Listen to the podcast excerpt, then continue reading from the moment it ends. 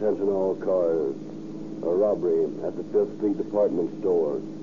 Safe blown by nitroglycerin. This may be the same mob wanted in Cambridge, Massachusetts, and San Francisco for other safe cracking jobs. Pick up all suspicious characters. That's all. Rosenquist.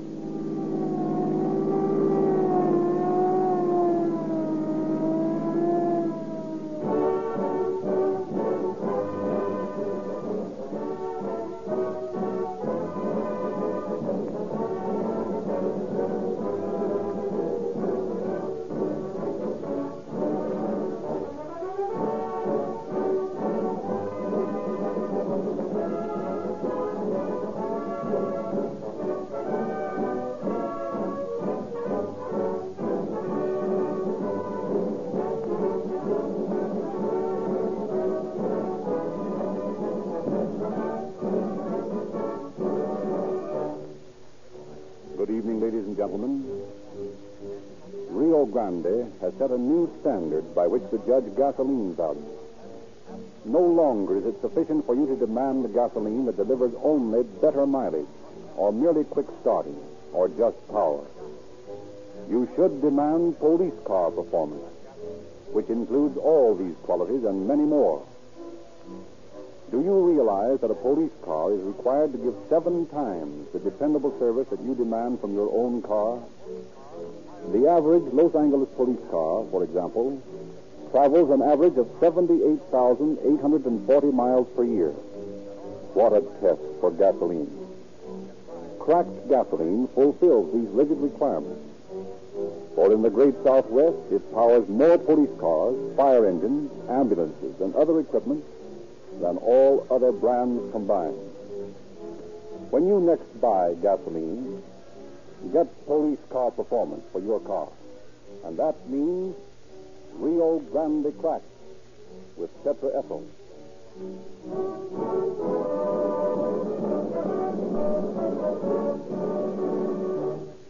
It is usual at this time to present Chief James E. Davis of the Los Angeles Police Department. But unfortunately, Chief Davis has not been able to appear for the opening of this program. But we shall hear him hear from him at the close of the program. We present the nitroglycerin Parsons. It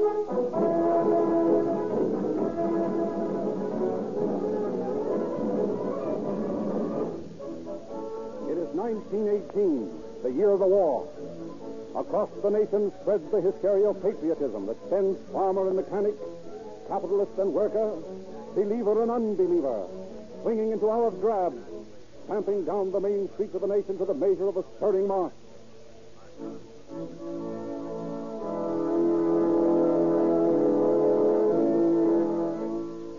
In a little white church in San Diego, the Reverend Herbert Wilson also hears the distant strains of patriotic music, feels the call to serve his fellow men at the front.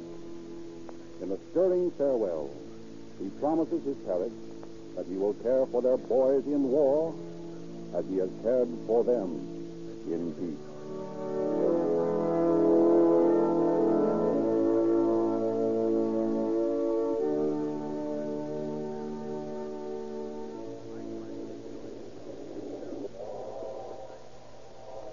That night, accompanied by his brother Louis, the Reverend Wilson boards an eastbound limited. In the club car, Louis compliments his brother on his last appearance in the pulpit. Well, Herb, you certainly made him weep in church today. You got a gift of gab, you have. Yes, I suppose I have. And they all believe it. Didn't you? Did you? Well, no, but then psalm singing isn't my line. I'm just the black sheep of the family. Sometimes I envy you that, Louis. What? Being the black sheep of the family. It's talking about her. What's got into you? I don't know. I'm sure I don't. Look here. You don't suppose it's much fun being a minister, do you? No, of course not. I'm not built that way, but a Bible pounder like you, why, that's your meat. I wonder. Look here, Louis. You think I'm going to join up as a chaplain, don't you? Sure, that's what you told the customers, wasn't it? Yes, that's what I told the parish. But I'm not going to do it. I'm going to see some excitement and have some fun. I'm going to enlist in the infantry. I'm going to quit being a parson for a while, and I'm going to be just plain Herb Wilson. I, I'm sick of baptizing babies and praying over corpses, and I'm tired of shouting the word of God in the Holy Bible when I don't believe a word of it. Herb! I, I, Do you know what you're saying? What's got into you? I don't know, Louis. There is something wrong. I'm losing faith. I don't believe anymore. And Louis, the strange thing is, it doesn't worry me a bit. You mean that? Yes, I'm sure I do. And you want excitement? Yes, Louis, And yes. you want to be a black sheep? Yes. How would you like to do all that and make some money at the same time? What do you mean? Never mind what I mean, only we're stopping off at Toledo to see a friend of mine.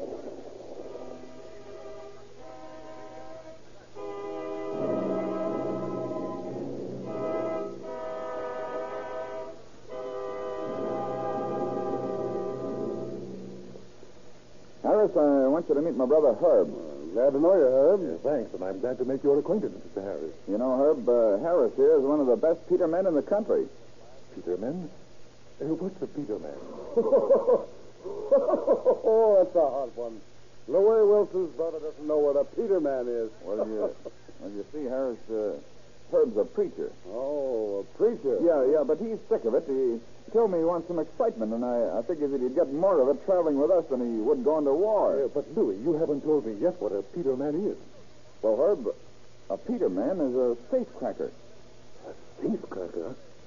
Louis, you don't mean to tell me that you- Well, Herb, you, you can't really clean up making an honest living these days. Yes, I know, but a common burglar. My own brother. Oh, don't take it so hard, Herb. It's more fun and pays better than peddling the gospel. Well, I don't know what to say. I'm shocked.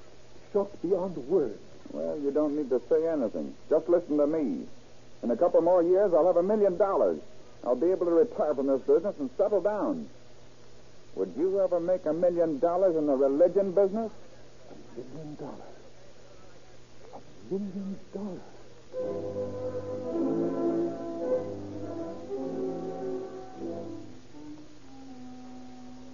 His brother and Harris draw an enticing picture of the life of a cracksman. And eventually, Herb is convinced that a career of crime has manifold advantages. After much discussion, Herb is won over. Well, it sounds like good business to me. Well, it is. How about it, Herb? You want to join up with us?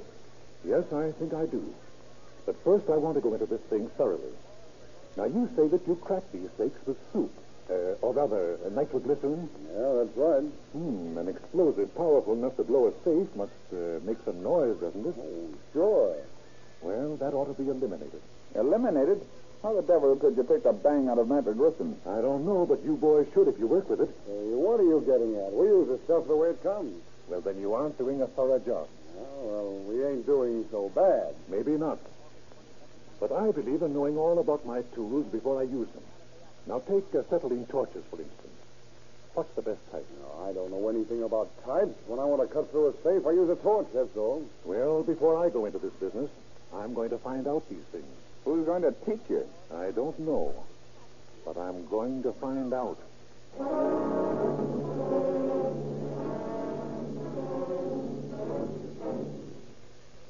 With the application that made him a brilliant preacher, Herb Wilson sets out to be a brilliant criminal. He attends an industrial school in Detroit and takes a course in the operation of acetylene torches. He works in a safe factory in Ohio, acquainting himself with all the details of the construction of strong boxes. And then, to complete his education, he travels to Washington and spends days in the Bureau of Standards, studying the chemistry of high explosives and inspecting burglar alarms. His self-conferred degree in safecracking earned, he returns to Detroit and summons his brother, Harris, Joe Birchke, and Herbert Cox to his apartment. Boys, I told you I'd go and I'd find out all I could about this business of breaking boxes. Well, I have. I've studied every type of safe made in the United States. I know how to put any burglar alarm that buzzes out of commission. And I've worked out a formula for a new nitroglycerin that just pushes safe doors out without making any explosion at all. And I've got the finest acetylene torch there is, made especially for me. And now I'm ready to begin work. How about it? You boys want to work with me? Sure. Yeah, by golly, that sounds good to me. That's fine. But there's one condition, though. Huh? What's that, Herb? I'm the boss. You take your orders from me. Is that understood? Yeah, sure. Sure, that's okay. All right, then. I've got a swell mark picked out. We're going to break into the headquarters of Kroger Brothers, the big chain grocers. Kroger Brothers? Well, you must be crazy, Herb. Why, that safe is absolutely bulletproof. Yeah? Yeah, sure, Herb. It's foolish to tackle such a big job at first. Well, I see you boys aren't interested. Oh, no, it's not. No, ah, it's just a ticket to the pen. But you're picking too big a job. I said that I'm giving the orders. Now, if there's any argument, I can get myself another bunch of men just as good as you fellows. Oh, don't get sore. Oh, we'll play ball with you. Well, that's better. Now, here's the reason that we're going to pull a big job for a starter. As a rule, the big ones are not so well guarded. Why, Kroger's has only two watchmen inside and a man patrolling the street outside. Well, it's an awful risk, Herb. Of course it's a risk, but it's worth it to get a big haul, isn't it? Kroger's safe has a reputation for being burglar-proof. Well, let me tell you this. There isn't a safe made that's burglar-proof. And just you wait and see what I do with that box Thursday night.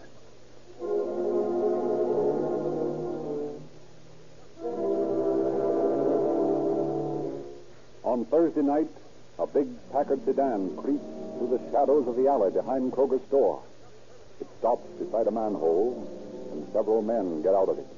Here. Here. Hoist this manhole cover. This is our entrance to the place. Okay, give me that flashlight. I'll go in first. Hey, Herb, you sure you want me to lug this screen along? Yes, sir. We're going to need that. Come on, let's get in the place.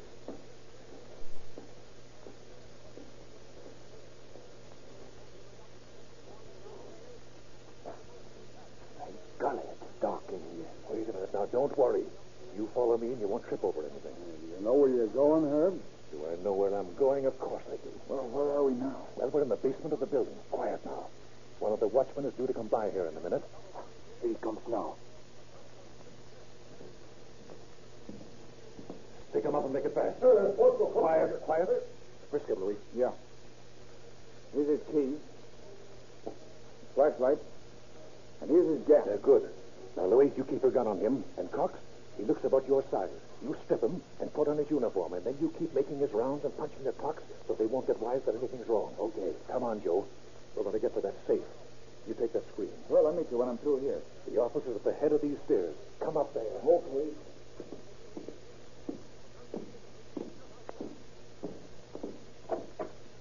Well, here we are, Joe. My golly. How you going to walk on that box? Anyone can see right in through the window, sir. Well, now, just you watch. Here, hand me that screen. First, we got to unroll it. That's good. There. Now, we fasten these supports at either end. Here we are. And then we set it up. There, how's that? A picture of a safe. That's right. Anyone looking into this dark room from the outside will think it's the real safe. And all the time, we'll be working behind it. Pretty smart, Herb. well, I try to think of everything. Now, you get busy and short those burglar alarms while I'm laying out my stuff. This burglar-proof box is going to be a cinch.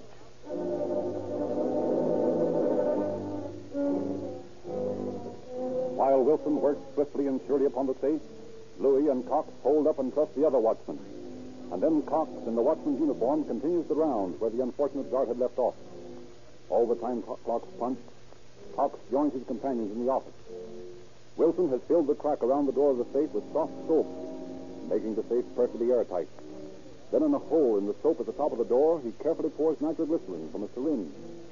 A detonating cap is placed at the bottom of the soap crack, and positive and negative wires are run from it across the room to a small flashlight battery. At last, all is in readiness. Okay, boys. Watch yourself. Here she goes. Hey, Herb, wait a minute. What's the matter? That watchman on the outside coming his way. Hey, we can't let him see us. Quick, Cox, you've got that uniform on. Do something. Get out there. Let him see you. Uh, he's coming closer to the window. Wave to him, Cox. Wave to him. And don't get in the light from that street lamp. Uh, uh, he's moving back. He's walking on. Boy, that was a close shave. Don't ever tell me to do anything like that again. I thought I'd die of heart failure when that bird came over to the window. Well, we're okay now. Wait a minute. I need a shot of this nitroglycerin. Hey, you're not taking a drink of that stuff, are You You bet I am. It's a great stimulant, and I need it. There, that's good. Well, that watchman won't be around this way for a half an hour. And we'll be out of here by that time. Now, hang on, boys. She's going this time. All set? Sure. Go ahead. Okay. Cheers. Swinging on the hinge. And hardly made a sound. Herb, I gotta take my hat off to you. Come on. Let's see what's in it. Wait till I get that inside door open. Well, there you are, boys. Gee, must be a hundred grand eh, in there. Not bad. Not bad. Yeah, but there's a lot of Liberty bonds. Yeah? Well, what can we get for them? Only about 10% of their face value. Even so, we got a nice piece of change here for one night's work. Well, how about it, Herb? Doesn't this beat sky piloting? It sure does, Louis.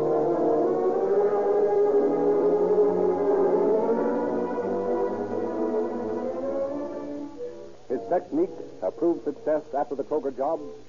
Wilson goes on an orgy of safe cracking, culminating a week later when he and the mob break open nine safes in one Detroit office building on the same night. The police are frantic, and while they fume, Wilson and his pals laugh in their apartment hideaway. Say, boys, this is the funniest thing in a month of Sundays. What's that, Herb? Why, this newspaper story. Listen, just get a load of this. The largest police dragnet in the history of the city of Detroit was ordered today by the chief of police following the crime wave in the Stratton building last night, when nine safes were broken open and cash and securities valued at hundreds of thousands of dollars were stolen. The police are arresting all robbery suspects and rounding up all suspicious characters in an effort to apprehend the criminals. Lot a good that'll do rounding up suspects. Right. Because we aren't suspects. I wouldn't have anyone working with me that has a police record. You sure take more care than any Peter man I ever saw. Yeah, you're right, I do, and it pays, doesn't it? Why, the way we work without leaving the slightest clue, not even a fingerprint stay. We'll be on Easy Street and out of the business before anyone knows we're in it. Yeah, but we can't be retiring this minute, and we're always taking a chance, you know. Yeah, that's right. But, boys, I've got a job plan that'll get us out of this business forever. Yeah? Yeah, what is it, Herb? Well, there's a fortune in the safe of the Maccabees national headquarters in this town. The Maccabees. Oh, you're crazy, Herb. Nobody can break that vault. Yeah, that's what you think. Why, there isn't a Peterman in the country that would even try it. You're wrong there, Cox. Here's one. An awful chance. Not so awful as you think. I'm going to take plenty of time on the build-up, and when everything's set, we'll just walk in there and break that box. But, Herb, that says built like a battleship. Yeah? And there isn't an armor plate made that my acetylene torch won't cut through. Oh, gonna use a torch on it. Yes, sir. We're going to do this right. It'll take time, but it's worth it. And it'll be our last job. Our last job? What do you mean, Herb? Well, we can all retire afterwards. Yeah? How come? How come? Because there's $13 million in that safe.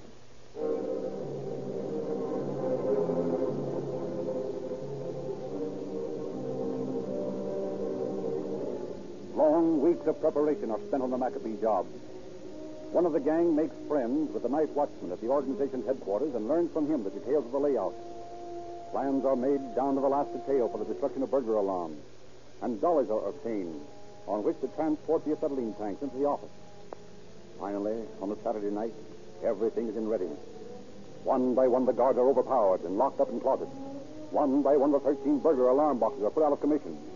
Then, all precautions taken, Wilson unwraps his equipment.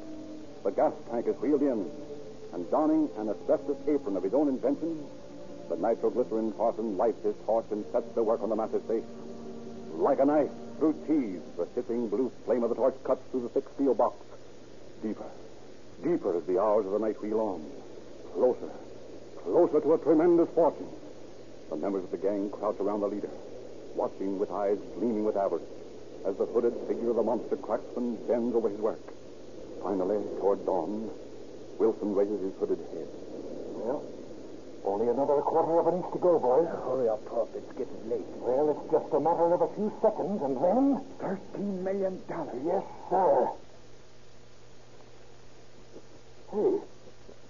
Hey, what the... Herb, Herb. What's it loose? I don't know. Where did I get this mask off. Wait a minute. I want to take a look at that tank. Well, that's that, boys. We're out of gas. Out of gas? But a quarter of an inch away from thirteen million dollars. Quiet, quiet. Well, that's the way it stands. What are we going to do, Well, what can we do? We can't get gas any place at 3 a.m. on Sunday morning. You could use nitro on it. Yeah, if we had any. Oh, that's right. We didn't bring any with us. Well, it won't do any good crying about it. We've got to take it on the lam right now, boys. Come on.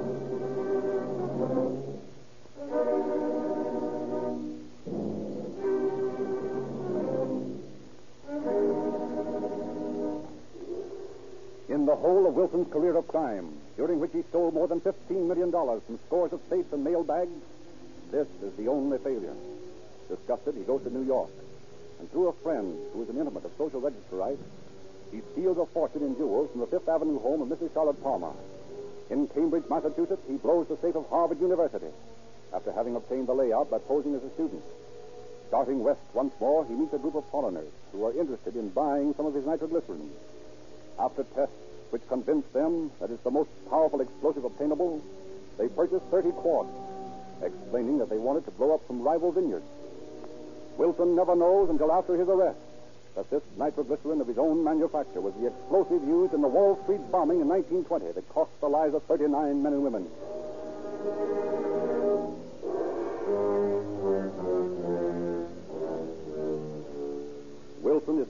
Few days in Detroit in December 1920 when he receives a wire from his Confederates that there is a soft mark in San Francisco.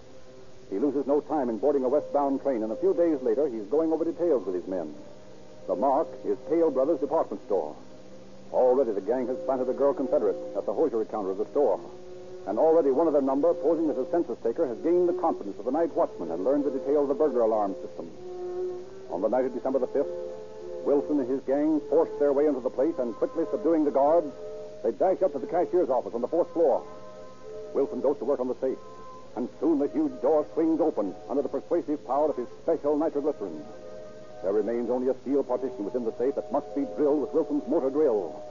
Herb steps inside the safe to finish the job. Herb, look out. What's the matter? That wire mat in front of the door. Looks like an alarm to me. Yeah, that was a close one. Let me see. Yeah, I guess you're right, Cox. You better go ahead and short it out, and I'll collect up the motor while you're at it. Okay. There's a light socket up there over your head. Where? Oh, yes, I see. I'll just unscrew this bulb here and plug in the motor, and then we're all set. Yeah, this one's simple. Well, have you got it right? Sure thing. You can go ahead now. It won't be long. And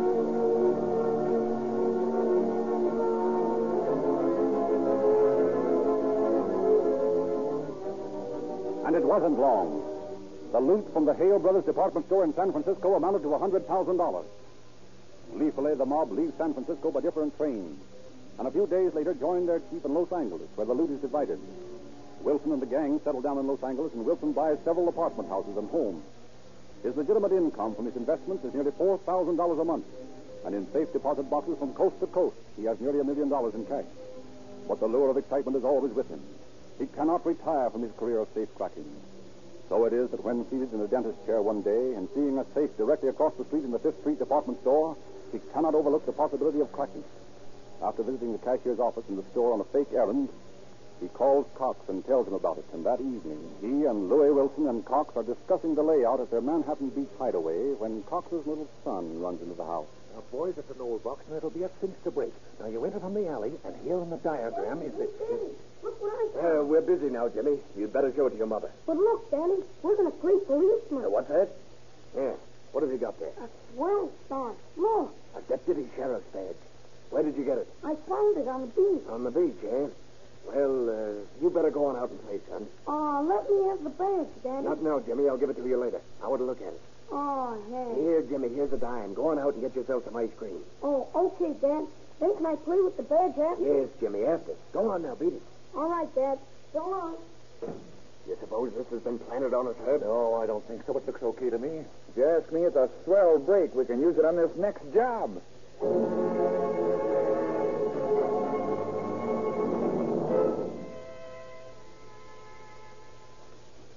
Deputy sheriff's badge does come in handy when the Wilson gang blows up the safe in the Fifth Street department store.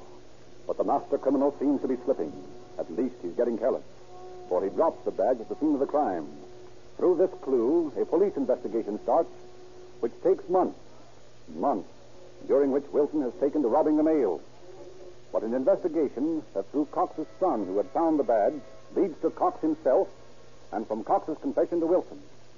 It is early morning, two days before Christmas in 1921. The peaceful sleep of Mrs. Wilson, faithful, innocent, unsuspecting wife of the arch criminal, is disturbed. She raises on her elbow, shakes her husband. Herbert. Herbert. Huh? But uh, what's the matter, dear? Herbert, I heard someone downstairs. Go see who it is. Oh, you're hearing things, my dear. No, I'm sure. Listen. You're right. There is someone down there. Uh, where's that gun of mine? There in the drawer. Be careful, Herbert, please. Of course, my dear. Who's there? Come on down, you. I want to have a little talk with you. Who is it? What do you want? Come on, make it snappy. Uh, stay up there, Sarah. Stay up there. No, I'm going to see what they want. Turn on the light, Joe. Drop that gun, Wilson. Say, what is this? You're under arrest by the United States government. Why, my husband under arrest. What for? We'll talk about that later, ma'am. Now drop that gun, Uh, Wilson. why, certainly. I, I just have it as protection against burglars. Oh, yeah? Well, hand it over. Uh, certainly, there you are. And now may I ask the purpose of this uninvited visit? This is not a social call. I've already told you you're under arrest. Well, there must be some mistake. My husband is a retired clergyman. Maybe that's what you think, ma'am. But that isn't all he is. We didn't come to arrest the Reverend Herbert Wilson, retired clergyman. We are here to get Herb Wilson, mail robber. Mail robber? Herbert, what are you talking about? Sarah, I... no, you and I I had better take a look through the second floor. Say, Wilson, where do you keep your soup? Soup? Why, if there's any in the house, it must be in the pantry. Why? Are you hungry? Uh, Sarah, uh, get the gentleman some Come on, Wilson. That's a bum joke. That soup of yours killed 39 people in that Wall Street bombing last year. soup. Now, I assure you, there's some mistake. No mistakes on our part, Wilson. You're the one that made the mistakes. Mistake number one was when you left your fingerprint on that light bulb in the Hale Brothers department store holdup last December. Mistake number two was when you dropped that deputy sheriff's badge while you were holding up the Fifth Street department store. And mistake number three was working with a pal like Cox, who just squealed on you. So he squealed, that dirty son Oh, I can't believe it. In all these years, I, I never knew. I believed all that you told me about the investment. In all these years, I, I've been living with a thief. I didn't want you to know, Sarah. I was going to go straight. Honestly, I was. I just wanted to provide for you, dear. Thief. My husband. Nothing but a common thief. Not a common thief, ma'am. A mighty clever one. He's the best in the business. Or rather, he was the best in the business.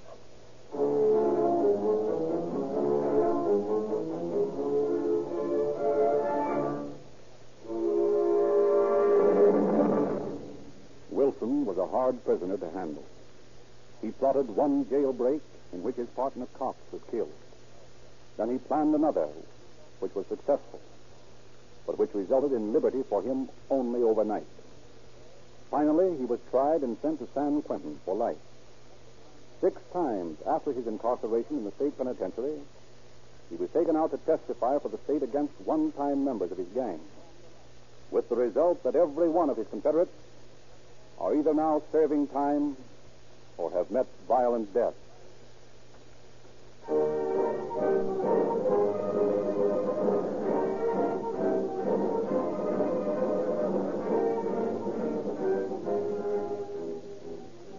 Dangerous days are ahead. Dangerous days for your car. Steep mountain grades. The temperature gauge creeps up and up. Look out. That may mean a huge repair bill. But you can avoid this grease by perfect lubrication. You can buy oil for a few cents, but it will be of little value to your motor. You should use a motor oil that is both de-waxed and de-jellied. Such an oil is Sinclair Opaline. Why gamble with ordinary bulk oils when you can buy Sinclair Opaline for only 25 cents a quart, sold only in extra measure tamper-proof cans sealed at the refinery? You'll find it low-cost insurance of your motor safety. The new radio log for August is now available, containing a complete list of forthcoming cases to be broadcast on Calling All Cars and another Rio Grande radio program. Drive into your neighborhood Rio Grande service station tomorrow and ask for the August radio log. It's free.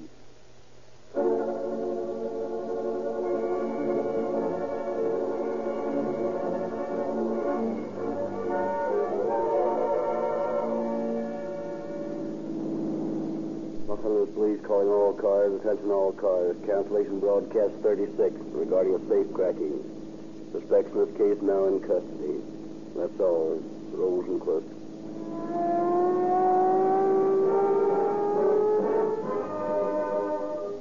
Ladies and gentlemen, we regret very much that Chief Davis was unable to appear tonight on this program.